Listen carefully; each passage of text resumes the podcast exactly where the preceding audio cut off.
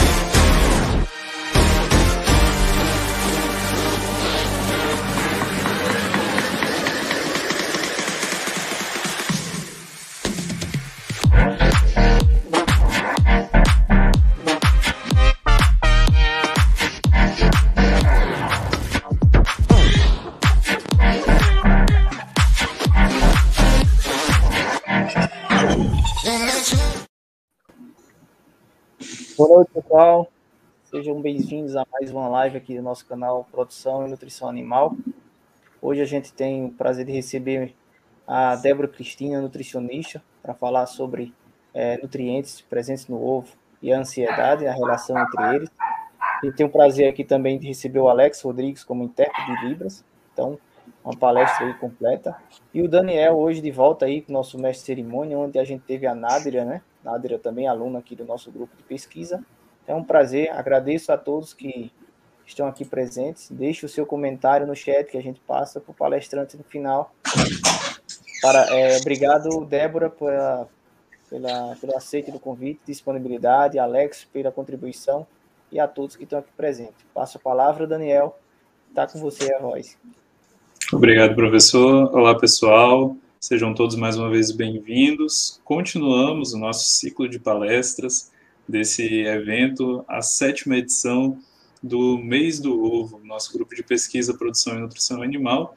E hoje nós temos o prazer de receber a Débora Cristina, ela que é técnica em nutrição e dietética e nutricionista, atua em atendimentos clínicos de forma online e presencial e presta serviços de consultoria em serviços de alimentação para o SENAC e SEBRAE.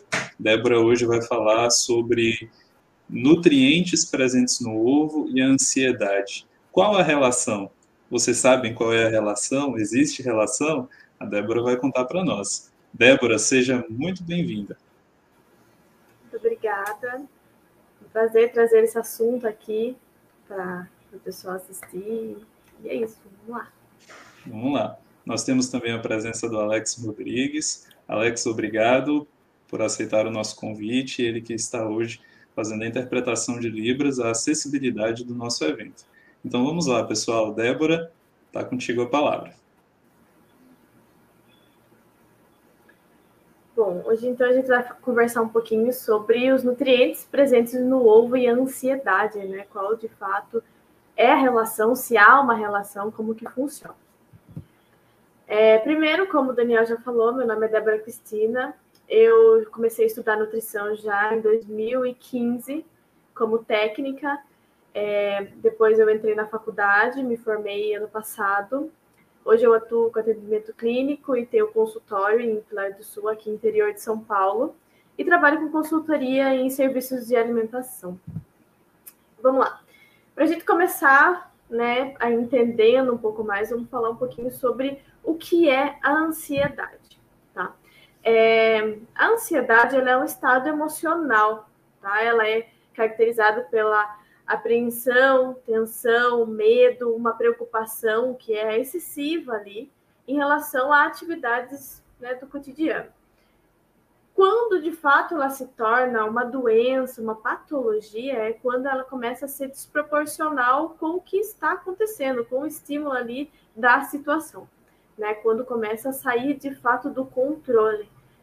É, quais são os sintomas? Então, uma angústia muito forte, um medo exagerado, começa a ter sinais de taquicardia, um suor frio, tontura, começa a, ter falta de atenção e problemas de memória, tremores, é, né, esse excesso de preocupação ao todo leva a um isolamento social, porque a pessoa quer fugir desse contexto, de todo esse sentimento, né, a pessoa começa a ficar mais irritada, tem é, crises de falta de ar, entre outras coisas. Né.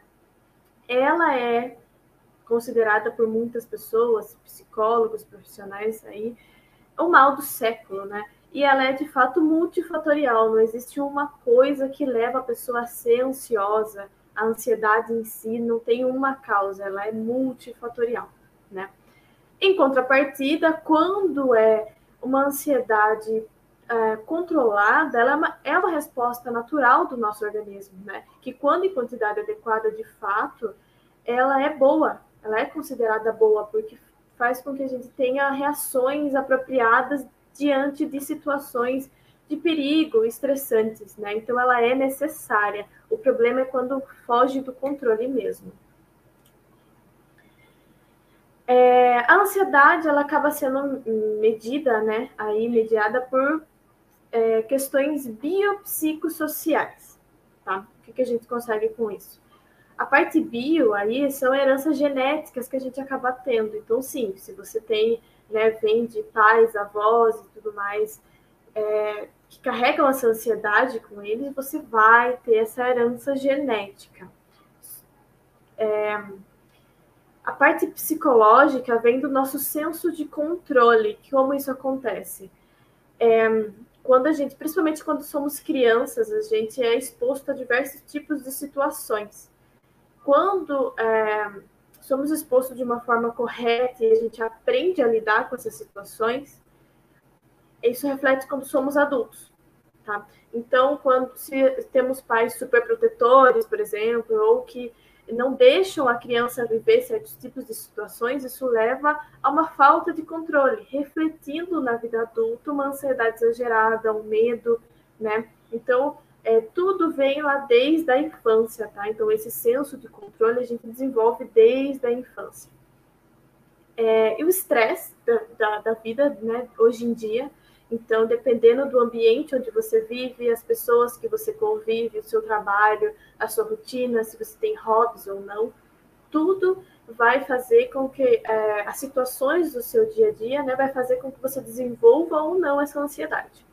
A alimentação, né, ela de fato, a gente vai ver aí mais para frente o quanto ela é, influencia na ansiedade e o quanto a ansiedade influencia né, de volta na alimentação. Então, ela está muito, muito ligada. E temos também desregulação de neurotransmissores. Né? Eu vou explicar ali já o que, que são os neurotransmissores, mas o que, que a gente vê? Que a ansiedade, ela tem muitos pontos, muitos pontos. E quando eu falei ali da herança genética, não quero dizer também que só porque você tem um gene ali, que para ansiedade, por exemplo, que você vai ser ansioso. Não. A alimentação, o seu ambiente que você vive, né, o, o seu senso crítico ali para controle das, da, da, das suas emoções, ela vai é, auxiliar né, a expressão desse gene. Então, eu consigo, não consigo controlar o gene que eu recebo mas eu consigo controlar a sua expressão, tá? De diversas formas, inclusive com a alimentação, tá? É... O senso de controle a gente, mesmo que não tivemos quando criança, a gente pode desenvolver. Quando a gente fala do estresse do dia a dia, a gente pode evitar situações ou aprender a controlar as situações e conseguir né, mediar isso para diminuir o nosso estresse, diminuir a nossa ansiedade. E quanto à regulação dos neurotransmissores, a gente tem remédios para isso, alimentação para isso, entre outras coisas. Então, A ansiedade, ela, por ser multifatorial, ela também tem diversas respostas para que, se, que seja controlada. Tá? É, falando sobre essa desregulação dos neurotransmissores, que são os neurotransmissores? Eles são responsáveis pela é, comunicação química ali do cérebro. Tá? Então, existem diversos neurotransmissores. Quando eles estão desregulados, a nossa resposta a, a ansiedade ela também acaba sendo descontrolada, tá? Então, assim, é, um dos principais, quando a gente fala sobre a ansiedade em si, é um neurotransmissor chamado serotonina, tá? Ele age aí na regulação né, dos processos comportamentais, né? Então, a nossa reação, nosso comportamento, as nossas emoções, ele está interferindo, entre outras coisas, como a modulação e mobilidade gastrointestinal, regulação hidroeletrolítica, o balanço energético e outras coisas, tá? Então, o que, que quer dizer? Uma pessoa ansiosa, ela vai estar tá, seus processos comportamentais um pouco comprometidos, as suas emoções descontroladas, né? E elas acabam tendo, algumas pessoas, né, acabam tendo reações gastrointestinais, como dor de estômago, refluxo, ou mesmo né, diarreia, dependendo do nervosismo da pessoa. É, regulação hidroeletrolítica ela vai interferir o quanto a pessoa vai se sentir inchada, isso pode levar a uma dor de cabeça ou desidratada, tá? Comportamento energético se refere aí ao seu metabolismo, ele está mais ou menos responsivo. Então, quando uma pessoa pensa no emagrecimento, hipertrofia ou qualquer outra coisa, quando a gente quer entender como funciona o metabolismo, é, a ansiedade também interfere nisso, tá? Então, é, às vezes a pessoa começa a mudar um pouco a alimentação, mas é muito ansiosa. Então, às vezes tem que fazer um protocolo ali, de fato, voltado para ansiedade, a alimentação na ansiedade, para controlar esses sintomas, mexer né, com tudo isso que eu falei que interfere na ansiedade, para que de fato haja uma resposta no seu metabolismo e a gente consiga né, alcançar os objetivos que a pessoa quer. Então, assim, é, esse, esse neurotransmissor totalmente envolvido aí com ansiedade, ele faz várias coisas, né? Novamente, é multifatorial aí. E agora o ovo. Vamos falar um pouquinho, né, sobre o ovo. Eu trouxe aqui é, uma tabela. É, o ovo, assim, tem diversos nutrientes, tá? Ele é considerado um alimento aí de alto valor biológico. É, eles têm vários nutrientes importantes para a saúde humana, é, proteínas, lipídios, muitas vitaminas e minerais. Aqui não coube a tabela toda, então eu selecionei alguns alimentos, alguns nutrientes aí para estar tá falando, né? E o ovo também, ele exerce, é, ele é considerado um alimento funcional, porque além de, da nutrição, né, do que ele traz, ele também é, é exerce função de antibacteriana, antiviral, é, ele ajuda na modulação é, da nossa imunidade. Então, assim, quando a gente está pensando, principalmente aí quando a gente fala né, do Covid e tudo mais, né, da pandemia que está acontecendo aí, o ovo ele pode vir como um aju ajudando no nosso sistema imunológico, tá? Ele previne e trata diversas doenças, então ele é considerado um alimento funcional devido a isso, tá? E essa tabela que eu trouxe dos nutrientes, a gente vê é uma quantidade de 100 gramas. Então, quando a gente pensa, por exemplo, num é, um ovo médio, grande, aí, ele tem aproximadamente umas 50 gramas. Então, em 100 gramas, a gente vai ter dois ovos aí médios. É, vai ter 74 calorias, tá? Ela é, tem uma quantidade é, boa de proteína, 6,3 gramas de proteínas. É, quando a gente fala em lipídios, lipídios são as gorduras, tá? De um modo geral, que tem presente ali no ovo, tem 5 gramas, então ela é alta, porém a gente tem as gorduras ditas como boas aí dentro dela, né? A gente tem o colesterol, de fato tem o colesterol, e eu não escrevi aqui, mas é, já existiam várias polêmicas, né, diante do, do consumo do, do ovo e o colesterol, mas só aqui falando um pouquinho, é, para pessoas saudáveis, tá? Sem nenhum problema com colesterol ou outra coisa, não há problema nenhum em o consumo diário de ovo, tá? Ele não traz nenhum, ele não faz com que você tenha um problema com o colesterol.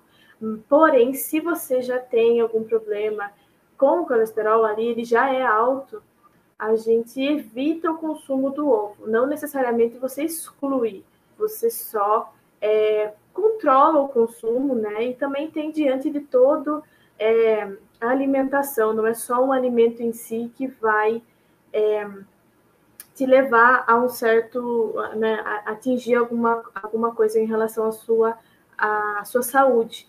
Então, depende de todo o contexto da sua alimentação, depende do que você está comendo com esse ovo, tá? Depende de várias coisas. Então, assim, não tem problema com relação ao colesterol do ovo, a não ser que você já tenha um problema de saúde, então é recomendado você procurar né, um médico, um nutricionista para te auxiliar nesse, né, nesse momento, né? E eu separei aí algumas, alguns nutrientes embaixo na tabela que tem de fato a ver com a, ansiedade. Então temos aí a vitamina D, a vitamina E, a, todo o complexo é, B e o triptofano, tá? Que a gente vai falar aí um pouquinho mais para frente. Então a gente vê que tem, tem quantidades bem consideráveis dentro do ovo. Então, já de antemão, a gente já consegue adiantar que o consumo do ovo, ele traz sim nutrientes que são necessários para que eu consiga modular a minha resposta às situações diante da ansiedade, tá? A minha ansiedade, ela, como eu já falei, né, nos slides passados, ele é por diversos fatores, incluindo a alimentação. E dentro da alimentação temos nutrientes-alvo para a ansiedade. Esses são alguns dos nutrientes presentes no ovo que eu consigo modular a minha ansiedade. Bom, vamos falar então qual que é de fato a relação do ovo com a ansiedade. É, a alimentação, quando a gente pensa no contexto geral, ela é uma necessidade biológica de sobrevivência. De fato, precisamos nos alimentar várias vezes ao dia para sobreviver, né? É, porém, quando a gente fala da alimentação em si, é uma coisa. Quando falamos sobre comportamento alimentar, trazemos é, uma bagagem de coisas dentro da alimentação. Então, trazemos todos os valores culturais, sim, é, simbólicos, que são né, do nosso, nosso meio onde nascemos, que vai determinar o meu comportamento alimentar. Por exemplo, aspecto demográfico aonde eu nasci no mundo vai determinar a forma com que eu conheço os alimentos, a forma com, como eu me alimento. Então, é, a condição da meu acesso aos alimentos em minha volta, é, sociais, então, é onde você mora, cultural, é, ambiental, psicológico. Então, assim, diversas, diversas coisas que vão, que vão e conforme eu me alimento, tá? Então, também a minha condição psicológica ali, se eu estou ansiosa, se eu estou é, calma, se eu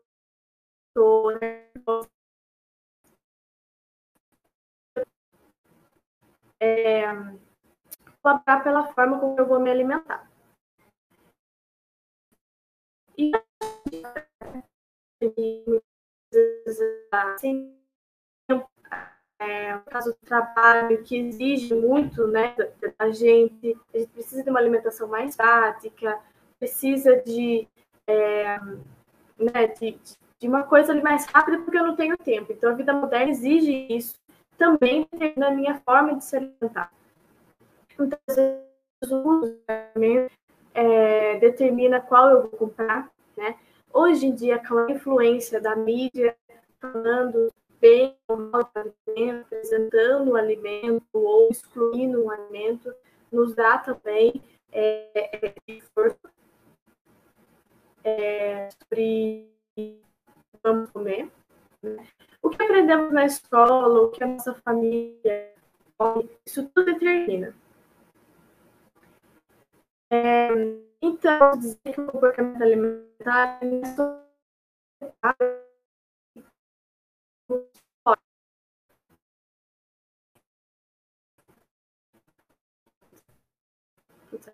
é, não é só afetada pelas necessidades fisiológicas, mas a ansiedade, que é um estado emocional, exerce influência.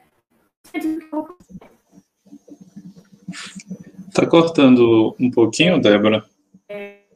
Eu não sei se é a sua conexão. Está cortando um pouquinho.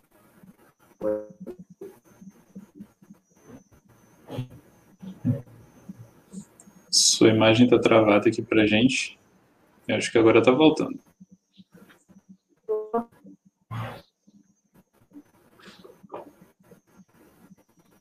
Você me ouve bem? Oi, sim. Tudo certo? Ainda está cortando um pouco.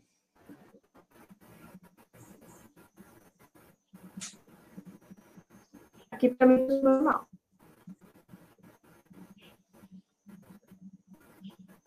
Cortando, né? É, parece, parece que melhorou um pouquinho.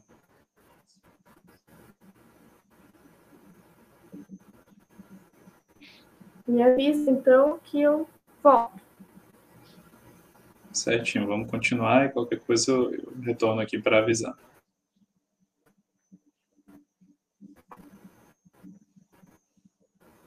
Bom, é, eu estava falando é, sobre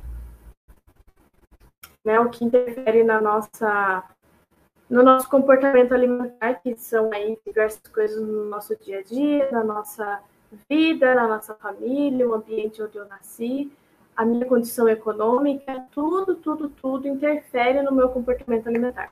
E o comportamento alimentar, né, como já disse, não é o meu né, fisiológico do corpo ele também é então é, a ansiedade ela é um estado emocional. Então quando eu estou né, mais ansiosa estou com alguma crise de ansiedade por exemplo isso também afeta o meu é, qual alimento eu vou escolher?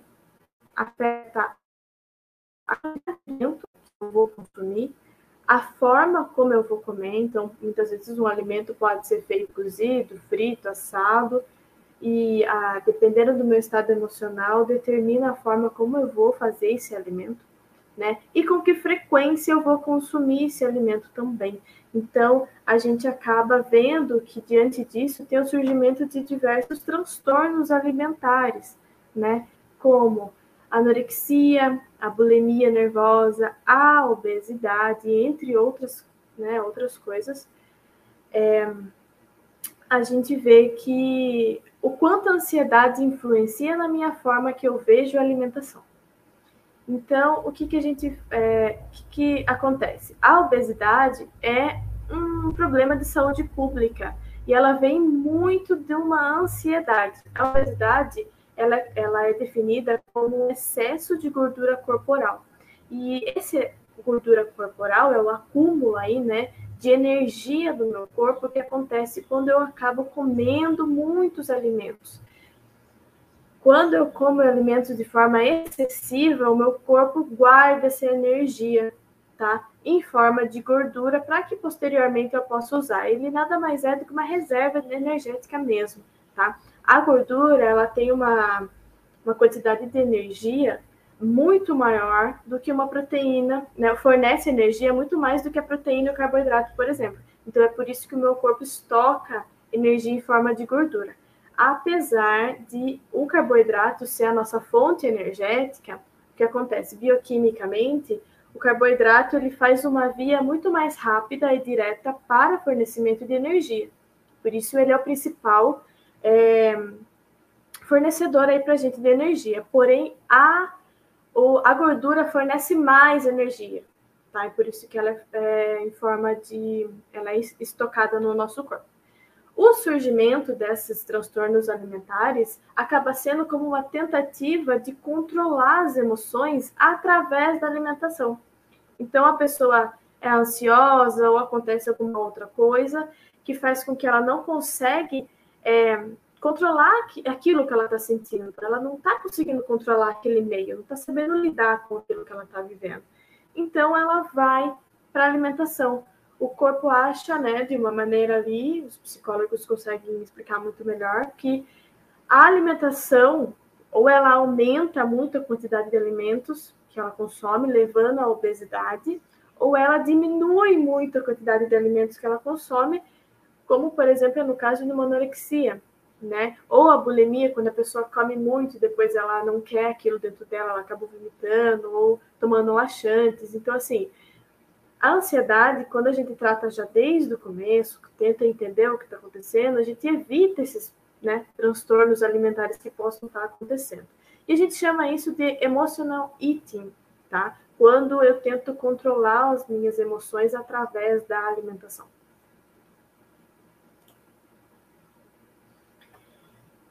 E chegamos novamente para falar sobre a serotonina, porque de fato ela é tão importante aí quando a gente fala sobre a, a, a alimentação, a, a, ansiedade.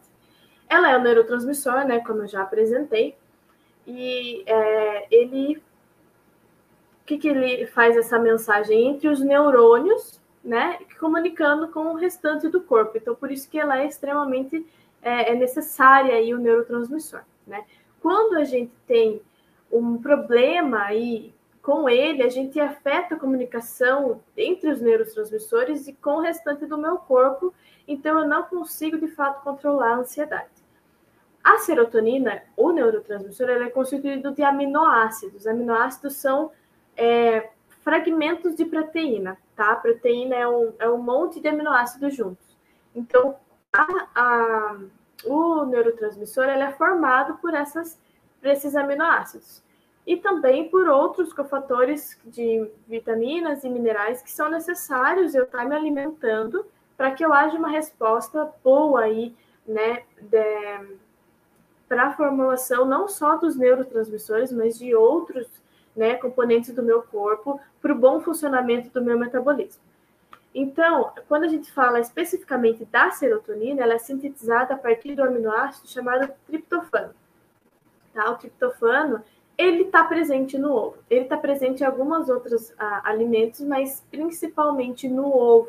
Então, quando eu tenho um consumo regular aí do ovo, eu consigo estar tá garantindo para o meu organismo é, o, né, o aporte aí do triptofano para que ele sim consiga né, sintetizar o neurotransmissor da serotonina e eu consiga é, que ele traz uma resposta no controle das minhas emoções, controlando a ansiedade. Então, assim, a gente vê um caminho aí acontecendo, né? É, a ansiedade também, ela é o que, o que acontece? Na falta, por exemplo, do, do triptofano, quando eu consigo ter um aporte adequado desse triptofano no meu organismo, eu deixo de sintetizar a serotonina, esse neurotransmissor. E isso media a minha ansiedade, regula toda a minha ansiedade e eu às vezes tenho crises e tudo mais, né? Então, uma boa ingestão eu consigo controlar, tá? É, outros nutrientes aí que estão envolvidos na ansiedade, né? Continuando falando dos, do triptofano, tem que ingerir cerca de 5 a 6 é, miligramas aí de triptofano por quilo de peso, tá? Por dia, é, ele é o único precursor da serotonina, que a gente chama de 5-HT, tá?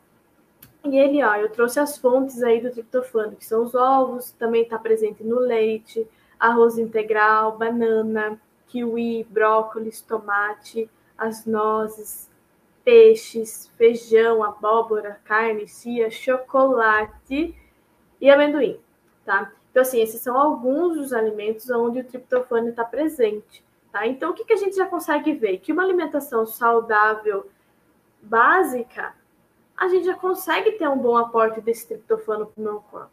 Então, não precisa ter nada né, muito diferente, não, consigo, não precisa ter nada, inventar algum alimento aí diferente. Não, ele está presente no ovo, no leite, no arroz, na banana. Isso são coisas que a gente consegue comer né, no dia a dia.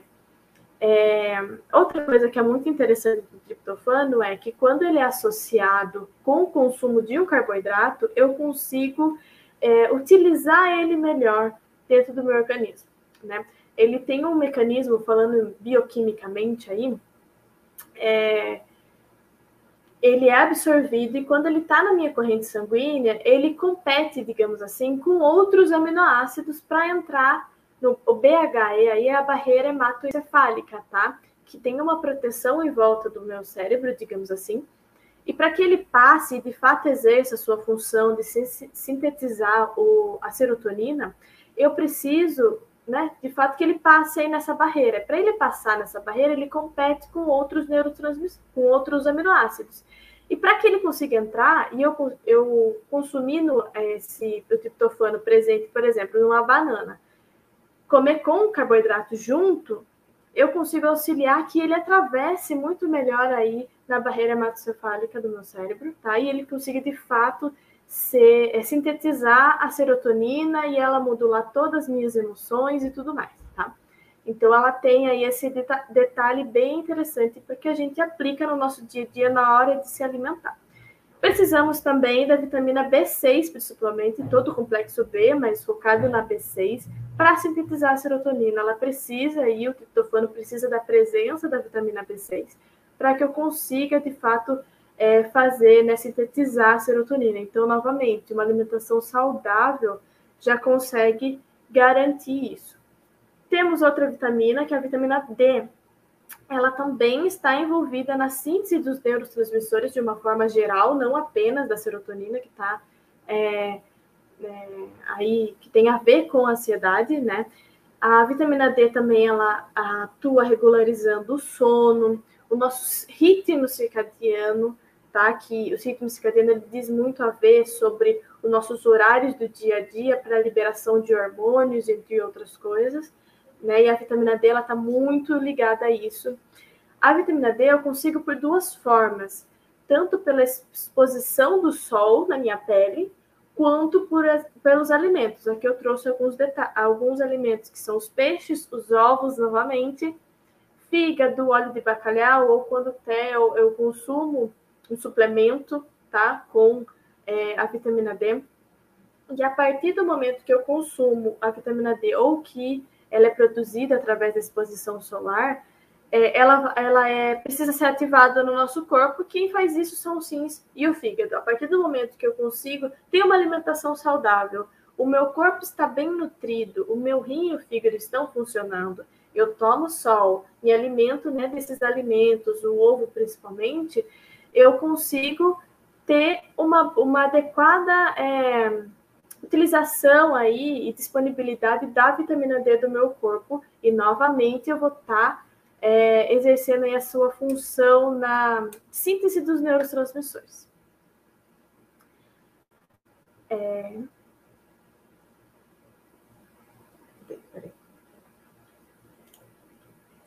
Aí. E é, as vitaminas do complexo B, elas também, né, como eu já disse, a B6 lá está envolvida na síntese dos neurotransmissores, tá? No nosso sistema nervoso central, então eu preciso dela. Eles são essenciais, a gente tem aí diversas, né? A gente tem a B1, B2, B6, B5, B7, B8, B12, tá? Então a gente tem vários, por isso a gente chama do complexo B, né? E basicamente eles estão presentes é, nos mesmos alimentos, tá? De uma forma geral. E eles são essenciais para o equilíbrio saudável do nosso sistema nervoso central. E quais são os alimentos que me fornecem essas vitaminas do complexo B? Tá? São as carnes vermelhas, os ovos, leite. Aqui a gente tem os vegetais verdes escuros, leguminosas. Leguminosas são os feijões, é, grande bico, soja, tá? As nozes e castanhas em geral e os peixes. Então, todos eles eu consigo ter um aporte da vitamina B. Novamente, uma alimentação saudável vai me garantir essa quantidade que eu preciso, tá? E a deficiência, a literatura traz muito que a deficiência da, do complexo B em geral, ela causa uma diminuição na síntese dos neurotransmissores, tá? Então, a gente consegue ver que diversos alimentos aí, eles são os mesmos que estão presentes, é, são fontes para outros, outras vitaminas, também são fontes para o complexo B, entre outras coisas. Então, um alimento, ele não vai trazer um único nutriente, é isso que eu quero dizer, tá? Um alimento, ele vai trazer diversos nutrientes. tem algumas pessoas que falam, ah, mas eu vou tomar então suplemento da, da, vitamina D. Isso daí é em casos muito específicos que a gente dentro da clínica usa, tá? Que, por exemplo, em caso de deficiência, em caso de desnutrição, mas no dia a dia, se você não passou com um profissional, não é, não é recomendado que você, por conta própria, vá atrás de uma suplementação. Primeiro, porque é, você não sabe quais são os seus níveis, muitas vezes acaba sendo assim, perda de dinheiro, né? É, sem ter, de fato, uma indicação médica aí. Segundo, porque existem diversos é, estudos relatando que os nutrientes presentes nos alimentos são melhor absorvidos e utilizados pelo meu corpo do que os, os nutrientes que estão isolados ali na cápsula como forma de suplemento, tá? Então, sempre que você puder comer, experimentar aquele alimento para ter esses nutrientes é, acaba sendo muito melhor do que consumir um suplemento ali para adequar no que você precisa. Tá? E isso vale para o triptofano e para tudo mais. É, primeiro, sempre pense na alimentação. E depois, em segundo lugar, a gente vê suplementação e tudo mais. Aí agora, para o final, eu trouxe aqui, eu montei, né, porque eu falei vários alimentos, falei várias coisas aí que estão, né, lembrando que todos os nutrientes que eu trouxe, eles estão presentes no, no, no, ovo, principalmente aqui que eu trouxe, né, o ovo de galinha, que é o que mais é consumido aí. E eu montei um cardápio, exemplo, tá? Que seria um dia de uma alimentação saudável voltada para a ansiedade, tá? Então, assim, falei alimentos soltos, mas eu trouxe agora um cardápio exemplificando isso. Então, eu trouxe café da manhã. Eu dividi em várias refeições durante o dia, tá? Porque a ansiedade, ela tem muito a ver... Às vezes, a gente acaba comendo de forma exagerada. Então, quando a gente fraciona a alimentação, a gente também consegue fazer com que a gente esteja fazendo a digestão várias vezes durante o dia, ajuda na nossa ansiedade também. Outra coisa, os nutrientes que estão distribuídos aí nesse cardápio aí que eu montei, foi todo pensando nos, no, nas fontes dos nutrientes que eu trouxe. Então, café da manhã eu coloquei aí um leite, o ovo, que vai trazer todos os nutrientes que eu falei, uma fruta, eu coloquei, por exemplo, um morango, e um pão que vai representar aí o nosso carboidrato, né, para o nosso triptofano, que está presente no ovo. Então, um ovo, um, um café da manhã clássico aí brasileiro, super gostoso, e que a gente consegue ter um acesso aí bem fácil né? Antes do almoço aí, um lanchinho da manhã, eu coloquei as nozes que estão presentes aí também, a maioria dos nutrientes que eu trouxe, né? As nozes ou castanhas em geral, a gente consegue colocar aí só um aperitivo aí antes do almoço. O, no almoço, de fato, coloquei o arroz integral, o feijão, arroz e feijão clássico aí para todo mundo, que todo mundo gosta. Uma carne vermelha ou, né, aqui poderia entrar um frango, poderia entrar também, que ele também tem os nutrientes. E folhas verdes escuras, né? Como eu disse lá, do, da vitamina D, da B, a, do complexo B, que vai estar presente. Aí, é, então, ó, arroz, feijão, carne, salada. Simples que a gente consegue fazer, vai estar garantindo esses nutrientes. O café da tarde, eu trouxe a banana com uma pasta de amendoim e chia. Então, eu consigo garantir aí uma gordura saudável, a, um carboidrato e fibras para o meu café da tarde, aí para garantir é, novamente os nutrientes que eu preciso. O jantar eu coloquei um arroz integral com peixe, um tomate, um brócolis, que também está presente aí, todos, né, eu, na lista que eu trouxe de alimentos. Fora que é uma delícia, né? Um jantar desse é maravilhoso. E antes de dormir, a gente come kiwi e chocolate. Gente, que maravilhoso. Então, assim, é, a alimentação, quando a gente pensa né, na nutrição, no controle de ansiedade e nutricionista, a gente não precisa mudar totalmente a nossa alimentação. A gente não precisa é, pensar, não, porque é caro, alguma coisa assim. A gente consegue, com alimentos básicos, deixar a nossa alimentação saudável isso aqui foi exemplo de um dia que a gente pode fazer, entre outras coisas, incluindo até o chocolate aqui, que ele tem propriedades ótimas para controlar a, a, a, ansiedade, incluindo também o triptofano que está presente ali. Então, a gente consegue, numa alimentação saudável, ter o chocolate, ter né, o nosso docinho aí, comer arroz e feijão, comer uma carne, comer o pão, que algumas pessoas acabam aí julgando o pão. Então, assim, a gente consegue deixar ele na nossa alimentação. E aqui eu deixei aqui alguns, todas, onde eu tirei todas as informações. E é isso. Aí eu tenho os meus contatos, quem quiser tirar qualquer dúvida comigo, no e-mail ou no Instagram, estou totalmente disponível. E é isso, gente. Espero que tenha sido bom para vocês, espero que tenha sido bem informativo. Muito obrigado, Débora. Uma excelente apresentação, uma excelente abordagem do tema. Obrigado também, Alex, já pela interpretação. E obrigado também a vocês que estão aí nos acompanhando. Algumas pessoas né, deixaram um comentário, boa noite aí no chat. E nós pedimos que vocês deixem também, deixem também as perguntas. É um tema de grande importância, às vezes surgem muitas dúvidas. A palestra aí foi, a apresentação foi riquíssima, então tem muitos detalhes que a gente, que a gente pode explorar. Então deixem seu comentário aí, também curta o vídeo, se inscreva no nosso canal certo? É, Débora, é muito interessante esse assunto, até porque a, a, ansiedade é algo muito falado hoje em dia, né?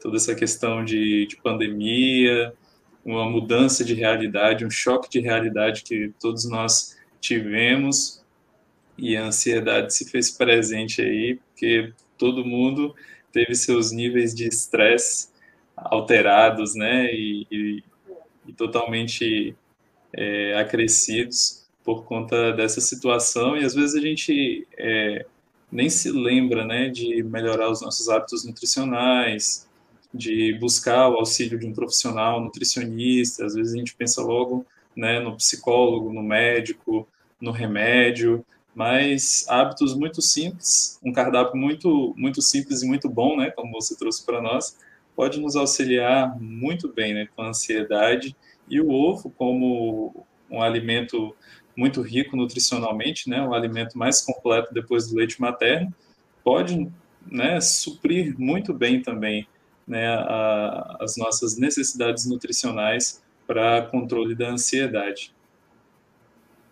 Exatamente. O ovo aí, ele vem como, eu sempre gosto de falar que ele é um coringa, assim, né? É, ele é uma fonte de proteínas e nutrientes e excelente, e se você for pensar bem, ele encaixa em qualquer momento do dia. Ele encaixa no café da manhã, no almoço ou no jantar, ele encaixa no período da tarde. Então, até de noite a gente pode fazer alguma coisa aí, um, um ovo mexido, alguma coisa para comer. Então, assim, ele é um coringa muito legal. E na dúvida também, quando você sai, né, vai para o restaurante, qualquer coisa, você não sabe muito o que comer, aposta no ovo o ovo acaba sendo bem legal. É... E os nutrientes que ele fornece, igual, né, eu deixei a tabelinha ali, mas ele fornece muitos nutrientes, ele é bem interessante mesmo. É verdade. A, a, quando a gente trabalha com, com nutrição, e, especialmente com frangos, né, galinhas, a gente observa muito as primeiras fases, né, os primeiros dias de vida, que é muito importante atender todos os requerimentos nutricionais para que lá na frente o animal consiga expressar né, seus, seu comportamento, o seu metabolismo, todas as suas funções, e não é diferente com conosco, né, com a espécie humana. Hoje, inclusive, se fala muito em, em memória afetiva, né, e a nutrição, o pessoal usa como essa arma, né? Porque às vezes coisas que a gente come na nossa infância, né? Os, os sabores da infância, como você abordou também na, na sua apresentação, a questão de onde nós vivemos, onde nós crescemos, o alimento que nós comemos com nossos pais, com nossos avós, aquele modo de preparo, tudo isso depois reflete lá na frente com essa memória afetiva e pode ajudar né, no controle da ansiedade como uma, uma ferramenta, como um escape para esse mal, não é isso? Sim, isso na verdade tem é, interfere bastante, né? É, como eu estava falando, foi até aquela hora que cortou um pouco, né? É, o nosso comportamento ele é mediado muito diante disso, diante do que nossos pais oferecem. E isso acontece até antes do nosso nascimento, quando a, né, a mãe está ali gerando o bebezinho, ela também já está criando os hábitos alimentares, porque o que ela come, o bebê também sente. O bebê também vai, né, é, vai estar tá gerando ali um conhecimento para o bebê, que é muito estudado hoje, é uma área bem interessante. Então, assim, desde antes da mãe saber que está grávida, já tem ali uma sementinha, já está formando os hábitos alimentares.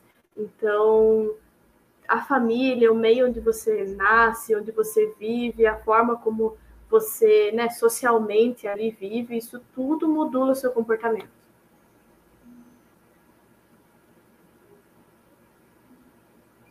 Isso mesmo. A Liliane ela trouxe um pouquinho disso para nós, né, na, na, apresentação dela, e você também complementou muito bem. E eu acho muito interessante essas estratégias, né, que vocês nutricionistas deixam para nós, é, a questão do, do preparo e quais dicas assim. Hoje a gente é, vive o mundo hoje muito agitado, né, uma correria muito grande e às vezes até trabalhando em home office, às vezes a gente não consegue ter tempo de se alimentar bem, né?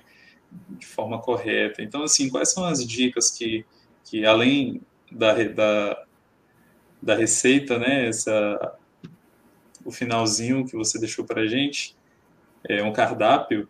Além disso, o que você pode dar para a gente, assim, de, de dica e da utilização do ovo, o que, que a gente pode fazer para poder auxiliar a nossa, nossa alimentação, dicas de preparo, aquelas marmitinhas que o pessoal às vezes gosta. Então, na verdade, isso tudo demanda uma, assim, uma preparação da gente, não um planejamento, né? É, o ovo, ele se encaixa, como eu falei, ele é bem versátil, é um coringa bem legal, ele se encaixa em tudo, tanto em preparações doces, preparações salgadas. Então, a gente consegue pensar na utilização do ovo de diversas formas, em diversos momentos do meu dia.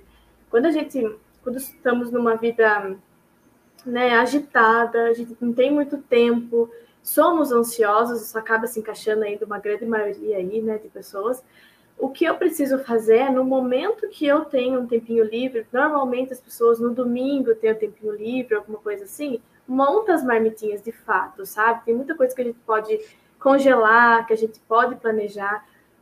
Para o ansioso, o principal é planejamento, porque o ansioso não quer ter que resolver na hora, ele não quer, tipo, não sei o que fazer, vai dar tudo errado, entendeu? Então, assim, planeja ah, durante a semana eu vou precisar comer. Não precisa, e como eu disse, não precisa ser nada exagerado. Durante a semana eu vou comer três vegetais. Eu vou lá na feira, no mercado, eu compro três vegetais. Eu chego em casa, lavo todos eles, né, faço a higienização, corto, ou eu cozinho e congelo, ou eu já deixo pronto para comer durante a semana, né? E quando eu tenho esse planejamento, é, eu não preciso de tempo. O tempinho que eu vou comer tá pronto, né? E, novamente, o ovo entra aí muito versátil, porque você pode chegar e cozinhar o ovo na hora, ou mesmo fazer ele fritinho ali na hora que está pronto. Não, não fugir de uma alimentação saudável, fui prática, rápida e tá tudo certo. Vou comer, vai me saciar e tá tudo bem, né? Então, o ovo, ele entra bem, bem legal aí. Existem diversas receitas que a gente faz, né? É, tem bolo, né, com bolo de caneca que a gente faz rápido aí com, com ovo. Existem omeletes de diversas formas que eu posso estar tá agregando nesse ovo aí, é, vegetais e tudo mais que eu posso estar tá colocando. Um exemplo legal que, por exemplo, pessoas hoje em dia está bem alto pessoas com deficiência de vitamina D no corpo, né? E a vitamina D, como a gente viu, ela está muito ligada aí na síntese dos neurotransmissores que eu preciso para modular minha ansiedade aí.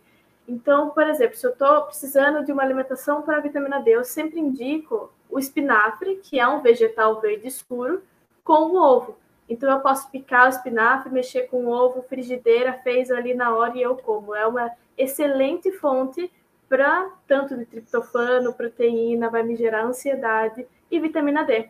A vitamina D ela é ela é lipossolúvel, então num ambiente onde tem uma gordura boa que o ovo vai oferecer, eu consigo absorver bem melhor a vitamina D. Então assim, existem diversas estratégias que a gente consegue montar aí né? E fazer uma vida mais saudável sem ser muito é, sendo prática, né? A gente tem várias estratégias que a gente pode entrar. Maravilha. Pessoal está começando a deixar os comentários aí. Carol Vitória. É, boa noite, palestra incrível. Obrigado, Carol, pela sua participação. Também a, a Miriam, né, nossa colega aqui do grupo de pesquisa. Parabéns, Débora, pela palestra. Obrigado, Miriam, também pela sua participação. Professor Matheus, teria algum comentário? Alguma pergunta para Débora? É, tenho, tenho sim, claro. Primeiro, é, parabéns pela apresentação, muito boa. Muito informações muito interessantes. Muito, eu vi muita nutrição aí, achei muito interessante, muita nutrição é, e pouca alimentação. Né? A alimentação se falou no final com aquele cardápio, que é muito. O pessoal mistura um pouco o que é nutrição, o que é alimentação, né? É, então, assim, é, eu queria que você explicasse para a gente, assim, porque no nosso caso, é, a gente, eu comentei no início aqui que a gente trabalha com nutrição animal, né? E quando a gente, por exemplo, se o animal não está ganhando peso, não está produzindo, a culpa é do nutricionista. Se o animal está ganhando peso, está tudo certo, está tudo funcionando, o nutricionista está fazendo o trabalho dele. Tá? No caso de nós humanos, por que a gente não busca um nutricionista quando a gente quer, por exemplo, é, aprender mais ou melhorar o nosso rendimento na escola? Por que a gente não busca um nutricionista quando a gente tem algum transtorno de atenção, que imagina que tem e já vai logo para um outro profissional? Não que seja errado, mas muito do que a gente tem, às vezes, quando você fala assim, qual é o maior dilema de todo mundo? Fazer dieta, né? Todo mundo tem medo de dieta. Mas o medo da dieta não é do alimento que se come, mas do medo de não poder comer. E o medo de não poder comer é justamente criar aquela vontade de comer porque não pode. Aí o lado psicológico começa a ter problema e aí você não vai mais para o nutricionista porque ela não deixa eu comer o que eu gosto. Será que se a gente tem uma mudança na lógica, a nutricionista entrar aí como uma primeira primeiro contato, primeiro acesso, o que é que você acha que seria possível de ser é, o, que é que, o que é que você acha? Qual é a sua opinião? Eu queria, queria ver isso aí. Sua Bom, experiência. Então, na verdade, o nutricionista, eu acho que hoje em dia está tendo mais acesso, né? As pessoas tá tendo mais, estão tendo mais acesso a nutricionista, porque antigamente Há pouco tempo atrás, o nutricionista é um luxo, né? Nutricionista é para quem, sim, é muito rico, para né, a maioria das pessoas, não. Para mim, não é nutricionista, não serve. Até que começou a ter um pouco mais de acesso. Existem profissionais e profissionais, né? É, existem profissionais que você conversa e ele dá dita dieta de gaveta, que a gente chama, né? Mas o que, que a gente vê estudando? Que cada pessoa é, é, assim, é muito individual, tá? É muito individual. Eu, no meu consultório, eu trabalho muito essa parte comportamental, né? Então, às vezes, a não ser que a pessoa chegue de fato com algum problema clínico, né? Diabetes, hipertensão, dislipidemia, entre outras coisas, aí, eu, aí, eu, aí sim a gente precisa de fato trabalhar no não, isso você não pode, isso você evita, isso você inclui, né? Fora isso, quando está buscando uma pessoa saudável buscando emagrecimento, a gente tem que perceber o perfil. Tem pessoas que são mais atiradas no sentido, não, pode me mandar que eu faço o que for e dá tudo certo. Tem pessoas que já têm esse medo, já chega falando, já pedindo desculpa porque gosta de pão. Falo, não tem problema, a gente deixa pão na dieta, entendeu? Então, porque é, o que, que falta? Uma educação, sabe, de fato, educar a população que eu não vou tirar o que você gosta. A gente, eu até coloquei de propósito ali o chocolate, né? Na, na, no exemplo do cardápio, porque não precisa viver sem o chocolate. Eu não vivo sem meu chocolate, sabe? Então, assim, eu não vivo sem as coisas que eu gosto. Eu vou arrumando, né, conforme o, o que eu preciso. Se eu preciso baixar um pouco de peso, se eu preciso ganhar massa, Se eu estou doente, o que acontece, eu vou modulando. Então, eu acho que falta um pouco mais das pessoas entenderem isso e buscar bons profissionais. Porque existem profissionais que vão sim, né, tirar isso, tá, esse aqui faz esse, essa refeição aqui que vai dar tudo certo. E de fato, pode ser, mas se não condiz com o dia a dia da pessoa, não é o alimento que ela gosta, a adesão a essa dieta fica muito complicada, né? Não acontece. Então, a dieta para você não é a dieta da internet, né? A dieta, que vai funcionar para você é aquela feita para você, né? Aquela que dentro de todo o seu contexto aí que eu falei, né, de onde você mora, alimentos que você tem disponível, sua condição é, econômica e tudo mais, e principalmente o que você gosta e o que você não gosta de comer, diante de todo esse cenário, a gente monta uma coisa que vai ser bom para sua saúde, vai te ajudar a chegar no objetivo que você quer e vai ser prazerosa. Se eu consigo atingir isso, eu consigo que você, que você siga a dieta. Se você teve uma adesão boa na dieta, você não vai sofrer, né? Você não precisa sofrer para ter aquilo para ter para ter aí o que o que gosta, né, para atingir o objetivo que quer. Perfeito, perfeito. Só uma dúvida, esse chocolate é do sul da Bahia? Eu acho que caiu. Ah, você também ouviu, não? Me escutou voltei. agora? Voltei, voltei. Esse chocolate que você falou aí é do sul da Bahia? Olha, eu, quando fui aí eu experimentei, é bom, hein? É daí mesmo. Maravilhoso. Aqui o sul da Bahia é a terra do chocolate. Então, tem chocolate uhum. 100%, 90%, 95%, o que você imaginar. Eu lembro que quando eu fui aí, eu experimentei o cacau mesmo. Ele é bem forte, né? É. Bem forte. É. Mas aí eu, eu, lembro que eu comprei um monte de chocolate aí também. É, uma, uma questão agora mais, mais é, pontual, assim, né? Eu vejo a gente falar de fibra, né? É, Aqui só um comentário aqui que eu vou destacar aqui, ó. Traga para Paraíba, professor Matheus. Aí eu vou dizer a você quem é que está comentando. Isso aqui é minha mãe. Ela está pedindo chocolate. Eu vou levar, vou levar, vou levar um pedaço, pedacinho pequeno. Então, assim, é, uma coisa que eu acho interessante quando você comentou, voltando àquele assunto sobre alimentação e nutrição, né? que muita gente se atrapalha, né? E essa questão do hábito eu acho é, fundamental. É bem naquilo que, assim, eu só vou comer aquilo que me faz feliz, né? Tem que me agradar para eu comer.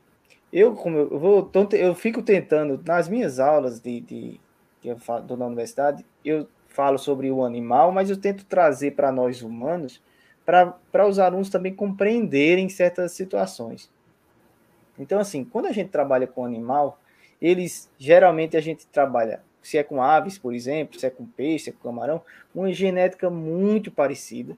A gente dá condições muito parecidas para fazer os testes nutricionais e tal, mas ainda assim a gente considera uma repetição, faz várias réplicas, faz vários animais dentro de cada réplica, porque ainda pode ter diferença de um animal para outro se sabe que existe diferença de um animal para outro. E olha o que eu estou falando, mesma genética, as mesmas condições, né? Então, se eu retiro essas condições e trago para nós humanos, que também somos animais, aí coloca todos esses critérios que você trouxe, né? De gosto, de tal. E aí a gente pensa assim, o que é que o nosso organismo quer consumir? Aí foi aquela hora que você comentou sobre nutrição, né? Triptofano, complexo B. Então, é aquilo que o nosso corpo precisa, como qualquer animal.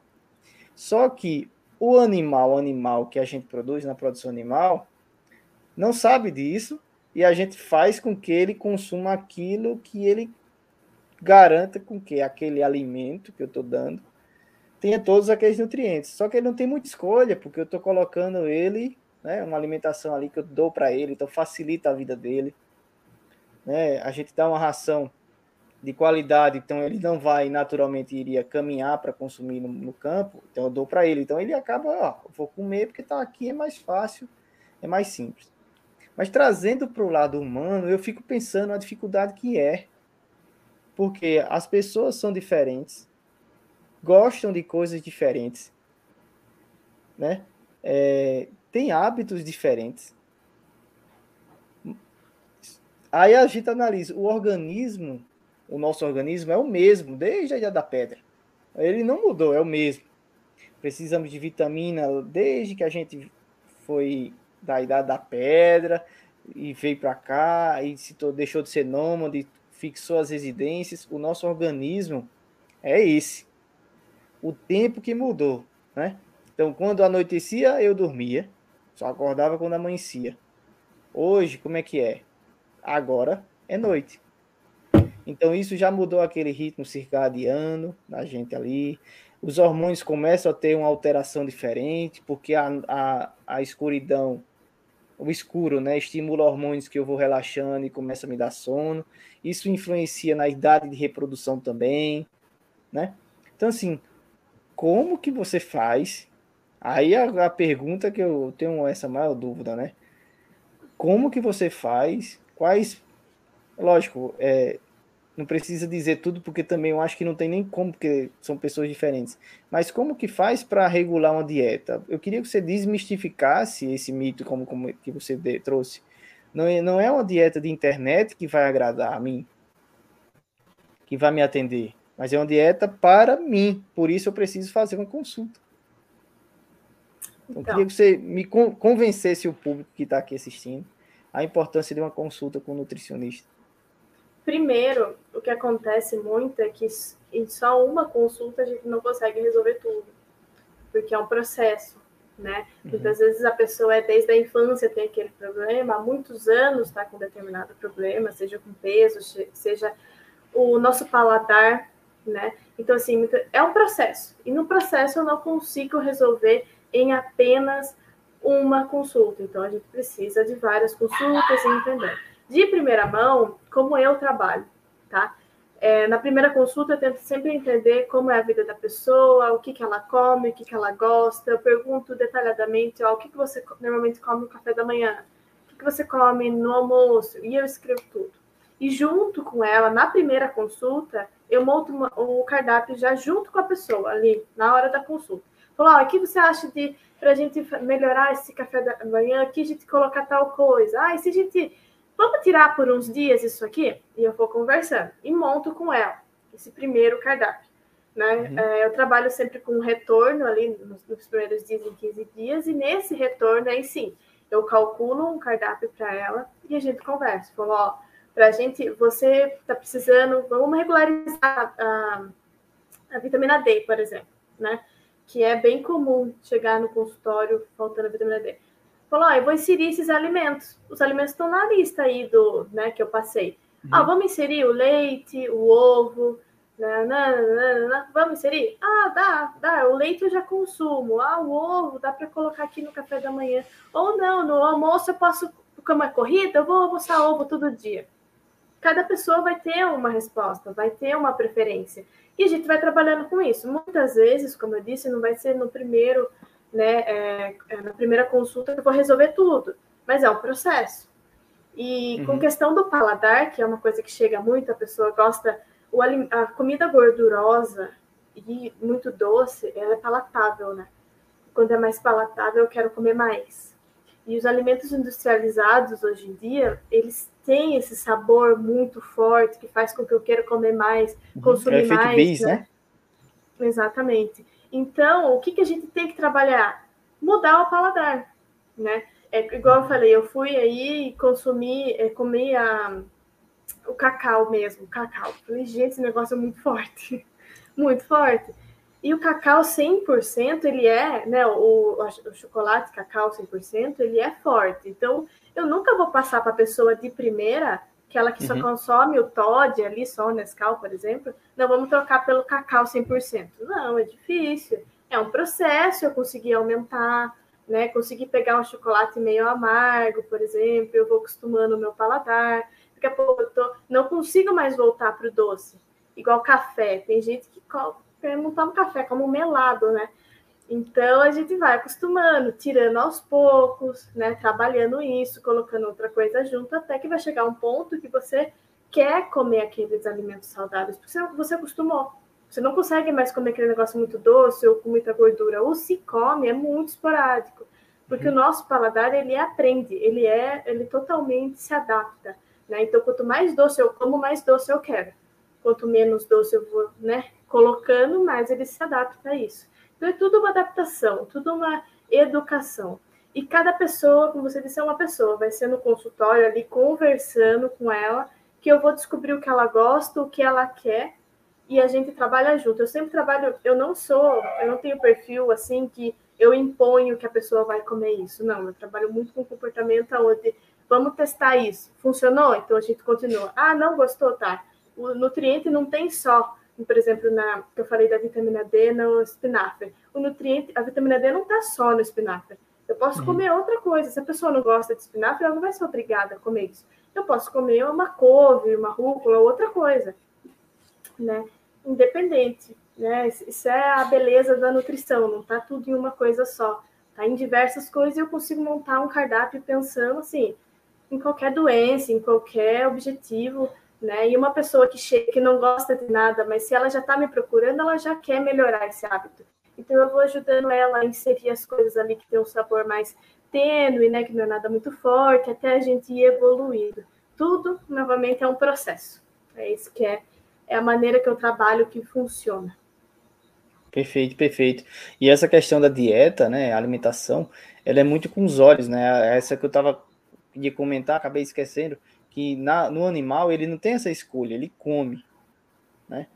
Ele, uhum. Você tem essa possibilidade. Enquanto que no, nós humanos, não, a gente não quer um carboidrato, a gente quer um pão, que ele seja um pão bem sequinho, num prato bonito, uma mesa posta.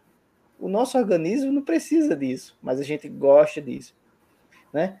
Então, essa, o... os olhos, os, os olhos dá esse prazer, né? Então, assim, se a gente associa o prazer da comida com, com a nutrição adequada, maravilha, né? Sim, e a gente consegue. A gente consegue. Igual eu coloquei ali a, é a banana com chi e pasta de amendoim. Dependendo, se você juntar tudo, fica um negócio horroroso, marrom, feio, assim, horroroso, né? Mas é gostoso, né? Se você for só pelo sabor. Agora, se você souber montar, fatiar uma, né? Picar uma banana ali, colocar pasta de amendoim no lado, jogar chi em cima. Existem formas de fazer com que seja mais bonito. atrativo uhum, pra gente querer comer. É, eu como aveia, às vezes eu coloco chia e mel e leite de manhã. Meu filho disse que é horrível, mas eu gosto. Fica feio. Fica, meio, fica, feio, fica feio, fica, mas eu gosto. Então, é. assim, é muito de gosto, né? É, muito para algumas pessoas importam mais, outra para outras pessoas importam menos, mas essa questão do ovo eu vejo como um processo muito interessante, porque o ovo você é um alimento barato, né? E, e é capaz de, de, nutrir muito. É uma, é, é, é, quando você comentou ali do triptofano, né? O triptofano não é só um aminoácido, ele é um aminoácido essencial, que significa que eu preciso consumir, tá? Então não é assim, ah, mas esse aminoácido está na, na, em qualquer alimento. Não, às vezes não está, né? E a gente precisa consumir. E se a gente consome no ovo ou em alimentos mais completos, vamos dizer assim, né? Você acaba tendo um ganho de outras, como você falou, vitamina D e, outros, e outras vitaminas do complexo B também, que são também interessantes, importantes. Então, isso é, é, é maravilhoso.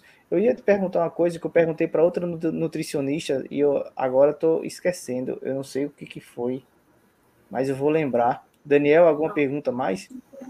É, enquanto você lembra aí, é, eu também fiz uma pergunta a outra nutricionista que eu vou repetir para a Débora. É, a gente é, hoje tem a, a, versatilidade dos ovos enriquecidos, né?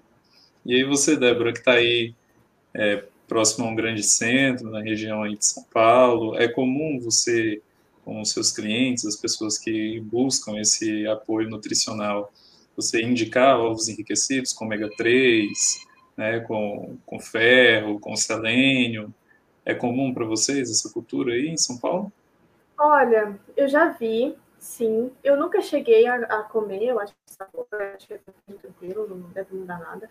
Eu nunca indiquei, porque, é, como eu disse, eu gosto de trabalhar bastante com a alimentação antes de chegar né, alguma coisa diferente. Então, se a pessoa tá precisando de um ômega 3, eu vou oferecer ali um, um peixe para ela ou alguma coisa, se não for de fato precisa, a gente vai para uma suplementação. E se ela, por um acaso, vir e falar, não, eu tenho acesso aqui ao ovo enriquecido, ou se chegar numa ideia, eu posso sim indicar sem problema nenhum, porque, como você disse, ele acaba tendo mais nutrientes ali.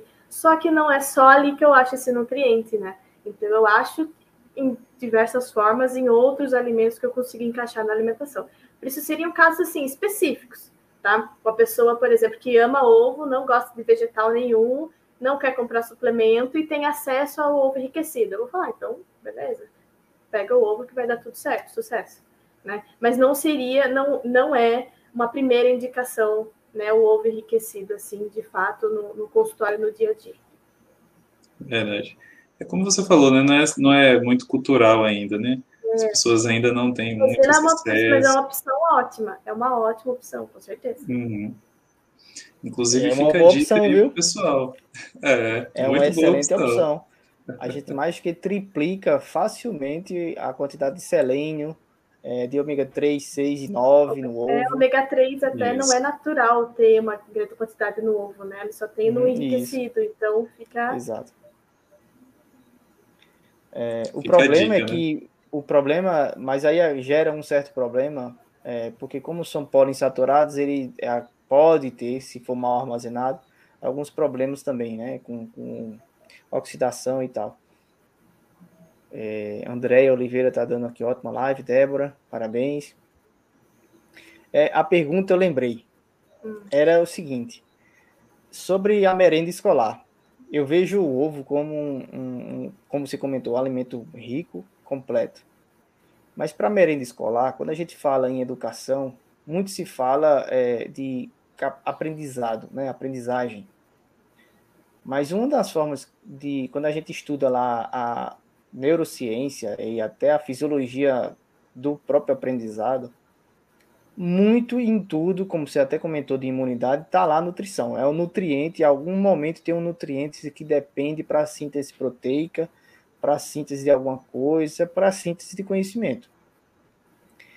Então, assim, eu, eu vejo como a merenda escolar é um fator que vai dar muito incremento na capacidade de, de aprender e não só de investimento. Então, assim, ao meu ver, eu vejo como uma política pública interessante até para investimento em educação. Então, não adianta investir em educação em escolas bonitas se o lanche também acaba sendo só bonito. Então é muito comum que eu, eu já vi várias vezes, aí eu comento, como eu comentei na outra live, que a gente vê assim campanhas políticas, prefeito, vereador, deputado, o que for, falando assim, é, a merenda escolar agora vai ser respeitada, vai ter biscoito, vai ter suco e tal. E que quando critica a, a gestão do outro, que sempre o um, o, o que vem e quer, né, enfim, fica buscando o problema dos outros, né? mostra sempre assim é, as mães, os pais, ah, só às vezes nem um pão, às vezes não tinha merenda, nem um pão com ovo. Aí eu quero queria saber qual a sua opinião assim, entre um pão com ovo e um copo de suco com biscoito ou bolacha, depende de, de não vamos entrar nessa discussão. Vamos marcar uma outra live para discutir se é bolacha ou se é biscoito depois. O que é que você prefere? Olha, é complicado, porque lanche escolar demanda muitos assuntos, né? O que tem disponível ali, o preço, a política uhum. que está envolvida, quem está por trás, né? A nutricionista por trás ali, se ela tem voz ou não dentro desse processo. Então, assim, são muitas coisas. Mas pensando assim no quesito nutricional, apenas, com certeza aí o pão clássico com ovo ele acaba sendo muito mais interessante, né? é, o que acaba acontecendo? Como eu disse, não vai ser um único alimento para fazer milagre, não vai ser uma refeição aí que, né, que faz uhum. muita Sim. diferença. Depende de todo o contexto daquela criança, né? Se ela está o dia inteiro na escola, qual o alimento do dia inteiro da escola ali? Ele tem que ser equilibrado. Agora, se a pessoa, se a criança faz uma refeição na escola só, como que é o resto da alimentação dela? Né? Será que é. fora é. ela come bem ou será que é só na escola que ela come bem? Então, assim, é muita coisa envolvida. Então, assim, é uma resposta muito mais complexa do que se pensa, né? Mas pensando em questão nutricional, com certeza, o pão com ovo aí que é menosprezado e que eu coloquei ali no café da manhã de propósito novamente, foi o pão com ovo, porque ele é uma boa fonte, sim, de nutrientes. Novamente, se a pessoa não é celíaca, se ela, né, uhum. tirando o problema aí, né, de saúde, ela é uma ótima opção, tanto para as crianças quanto para adulto, para qualquer um. Perfeito. No cardápio lá, eu, acho, eu senti falta do que. Eu fiquei preocupado se eu estava fazendo alguma coisa errada. É óbvio que aquele cardápio não vai servir para mim, porque a gente precisa ter um estudo, como você bem falou. Eu não vou cometer esse erro com essa sua, após essa sua palestra. Mas assim, o café, no café da manhã, como é que, como é que a gente encaixa? O café, ele é, ele é interessante, tá? Principalmente no, no, café da manhã, aí ele é legal, porque ele tem né, a cafeína que vai te dar uma energia e tudo mais. O que, por que, que eu não coloquei o café? O café, ele tem alguns compostos que são antinutricionais, que a gente chama, tá? Uhum. E o que acontece? O, tudo que eu como junto com o café, ele acaba atrapalhando um pouco a absorção. Isso depende muito de como é esse café, se é forte, se é fraco, a quantidade que você está tomando, né? E o que você está comendo junto. Depende né, de vários fatores aí. Uhum. Mas ele acaba sendo um pouco antinutricional. Então, é... por isso, só por isso que eu não coloquei, mas ele é uma boa opção, sim. O que não é legal, tem algumas pessoas, principalmente aqui do interior de São Paulo, que consomem, tipo assim, é, almoça, termina de almoçar, toma um cafezinho. Isso daí é um clássico. E o que, que acaba acontecendo? Todos os nutrientes, não é todos os nutrientes, mas os nutrientes do seu almoço, uma pequena porcentagem acaba sendo perdida aí se você tomar o café por cima. Né? Então eu uhum. sempre falo, ah, não, vamos dar um tempinho, quer tomar um café? Tá bom, vamos dar um tempinho aí depois do almoço, maior, não, não seja direto. Né? Espera uma hora, pelo menos, aí para começar uma digestão e depois você toma um cafezinho. Então, o café de uma maneira isolada, aí ela funciona legal. E se você toma só o café da, só no café da manhã o café e o resto do dia não, isso não vai ser um problema, depende muito do todo o contexto. Né? Eu acabei não colocando, só pensando exatamente nisso, nesses compostos não, perfeito, antinutricionais. Perfeito. perfeito. A Sônia aqui, Sônia Ferreira, colega aqui da universidade, trabalhei numa escola de pequeno porte e no dia que começamos a oferecer pão com ovo, deu que falar. A Andréia aqui está comentando, hoje ele comeu, comeu pão com ovo. Legal. É, é, essa questão do, do, do, café é interessante, né? É, aquele que são fatores antinutricionais, né? acaba, eu acho que mais mineral, né, que se perde, deve, deve se perder mais minerais. Sim, sim, acaba, ele acontece uma coisa que a gente chama aqui quela, né? Uhum. Esses compostos eles grudam nos minerais que a gente consumiu. Uhum e a gente não consegue absorver, então vai embora ali com as fezes, né? Então, depende da. Se você consome muito café o dia inteiro, todo dia, isso acaba assim, te prejudicando, Piorando. tá? Acaba prejudicando. Mas aí depende do que, que você come junto, o horário que você toma. Como eu falo, tudo, né? Acaba fazendo a mesma coisa. Mas é muito individual, né? Muito uhum. individual. Uhum. Aqui no, no Nordeste, eu acho que no São Paulo deve ser, mas aqui é a diferença, eu já vi bastante. Tipo assim, tá muito quente. Aí, nossa, tá muito calor. Vamos tomar um café para passar? né? Então, e aí isso acontece muito facilmente. Talvez, e, e, logo depois do almoço, um café também. Então, vejo bastante isso. É, o uso do café. Porque o, o café, é, quando se fala café, fala cafeína, né? Acho que, como o nome é parecido, né? Acaba acaba facilitando, mas esses, é, mas esses fatores antinutricionais são, são interessantes. Uma pergunta, uma última pergunta para não tomar muito teu tempo. Como você falou dos minerais, eu fiquei interessado. A gente trabalha também com utilização de minerais na dieta de animais, né? E a gente também tem essas mesmas questões de quelatização, né? Os minerais inorgânicos, eles sofrem uma interferência muito grande tipo 30% apenas é, chega a ser de fato biodisponível para o animal. É, e tem tecnologias que associam levedura ao mineral, é, aminoácido ao mineral, que a gente chama é, minerais orgânicos, né? Então, assim, o que é absorvido, na verdade, é o, é o aminoácido, e com ele leva ali o, o mineral. Um exemplo é o selênio, né? Selênio metionina, você tem selênio vinculado à metionina e tal. Então, existem essas tecnologias né, para a nutrição humana? Já existe esse, essa aplicação? Olha, específico assim, eu acho que não, já cheguei a ler alguns testes, mas assim, no dia a dia, na, na prática mesmo, uhum. né? O que a gente vê é isso que eu falei. Não preciso me preocupar com o que eu estou comendo junto com o, o, café ali, se eu só tomo um cafezinho de manhã e um cafezinho de tarde. E no meu almoço, que é a minha maior fonte ali, né, de, de energia, uhum. nutrientes, no jantar, mas isso está livre. Agora, como eu falei para você, se é uma pessoa que toma um café o dia inteiro, né, em todas as refeições tem um café, tem um problema assim, a gente tem dois caminhos. Ou começar a trabalhar com isso, né, para ajudar uhum. a não, não perder os nutrientes, ou ter uma reeducação com esse café, porque acaba não sendo tão saudável, né? Então, porque a diferença do animal ali que vai estar, tá, né, a ração e tudo mais, é que ela só tem aquilo. A gente é. pode se reeducar. Pode mudar. o animal vai comer o que tem, né, ali que você oferecer para ele. A gente não, a gente tem que trabalhar com essa reeducação, né? Então, eu não acho que é tão viável a gente investir, né, e indicar tanto alguma coisa assim, ah, não, você vai tomar um café, toma isso junto que não vai atrapalhar.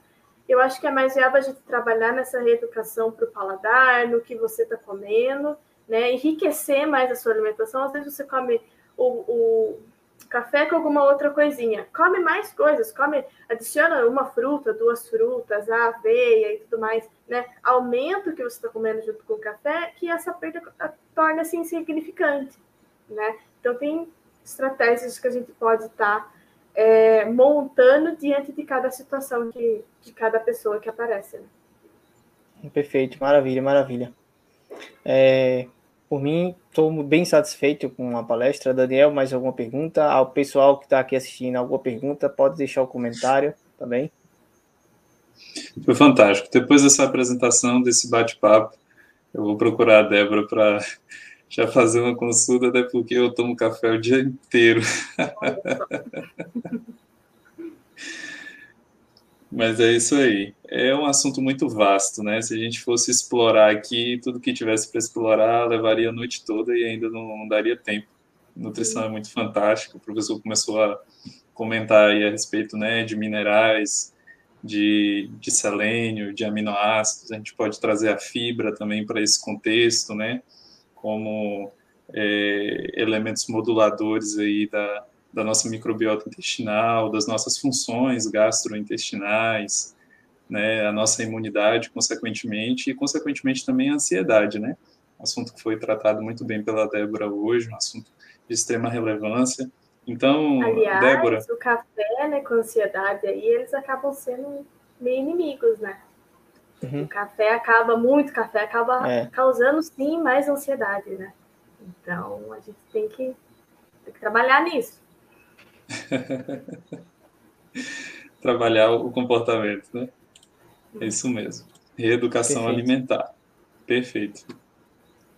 Então, Débora, nós mais uma vez agradecemos por ter aceitado o convite, por trazer para nós né, todas essas informações. Foi brilhante a apresentação. Alex, mais uma vez, nós agradecemos. A gente até passou um pouquinho do tempo, acredito que o Alex esteja bem cansado aí. Mas muito obrigado. Ele está falando que não, aí, né? A gente tá ok. Depois desses eventos com o intérprete, acho que a gente já está conseguindo compreender bastante coisa aí. Vamos conseguir se comunicar bastante aí por livros. E a gente lança esse desafio aí também ao pessoal, né? Vamos ver como é que o pessoal vai estar até o final do evento com essa acessibilidade. Então, gente, muito obrigado, vocês que estão nos acompanhando até aqui. Não esqueçam de curtir o vídeo, de se inscrever no canal. Aí no chat também tem a lista de presença. Você que se inscreveu, que precisa do certificado, assina a lista de presença. Você que não conseguiu se inscrever, assina da mesma forma a lista de presença, porque depois nós entraremos em contato para gerar o certificado para você. Continue nos acompanhando, ainda temos muitas palestras pela frente, muitos profissionais excelentes muitos temas bem relevantes dentro desse dessa temática principal aí que é o ovo. Então, mais uma vez, obrigado a todos, obrigado professor, obrigado Débora. Obrigado, Alex. E eu vou passar a palavra agora para a Débora para ela fazer as considerações finais e a gente encerrar por aqui. Bom, eu agradeço a oportunidade, né?